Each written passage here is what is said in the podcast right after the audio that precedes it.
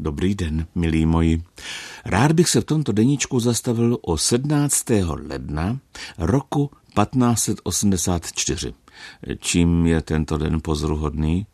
No, protože to byl první den platnosti z brusu nového gregoriánského kalendáře, tedy u nás, a to v Čechách. Na Moravě jsme k tomu přistoupili až v říjnu.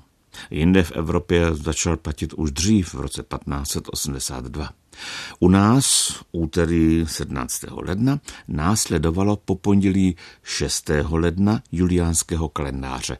Takže naši pra, pra, pra a tak dále pradědečkové přeskočili 10 dní, jejich tehdejší leden měl jenom tři týdny. Proč?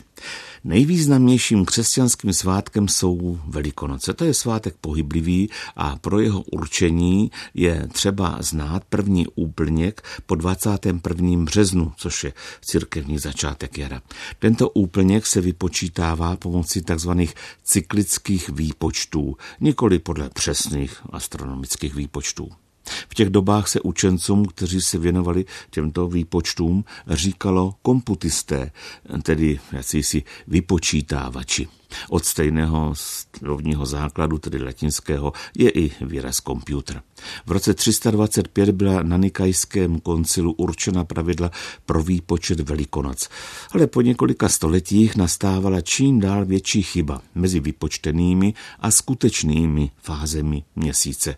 I jarní rovnodennost zvolna posouvala od 21. března. Ehm, toto bylo pozorováno už v 8. století. Ve století 13. pak chyba byla zjevná i lajkům. Proto pověřil tehdejší papež Kliment VI. matematiky ze Sorbony přípravou opravy kalendáře. Avšak papež zemřel a jeho nástupce Inocenc VI. nepovažoval opravu za nutnou. Jak se chyba zvětšovala, narůstal tlak na opravu.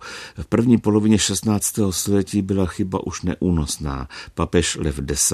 vyzval přední učence té doby, například Mikuláše Koperníka, k podání dalších návrhů na reformu.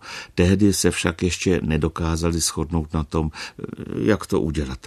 To prosadil až papež Řehoř XIII., tedy Gregor, který jmenoval komisi pro svoji, tedy gregoriánskou reformu kalendáře a nakonec akceptoval návrh italských astronomů. Papež nakonec bulu, která obsahovala text reformy, podepsal dne 24. února 1582. Prvním cílem reformy bylo, aby se den jarní rovnodennosti vrátil zpět k 21. březnu, jak bylo určeno v roce 325. Kvůli tomu bylo vyjmuto z kalendáře 10 dní. Termín byl zvolen tak, aby se toto výjimutí dotklo co nejmenšího počtu církevních svátků a aby nebyl narušen liturgický rok.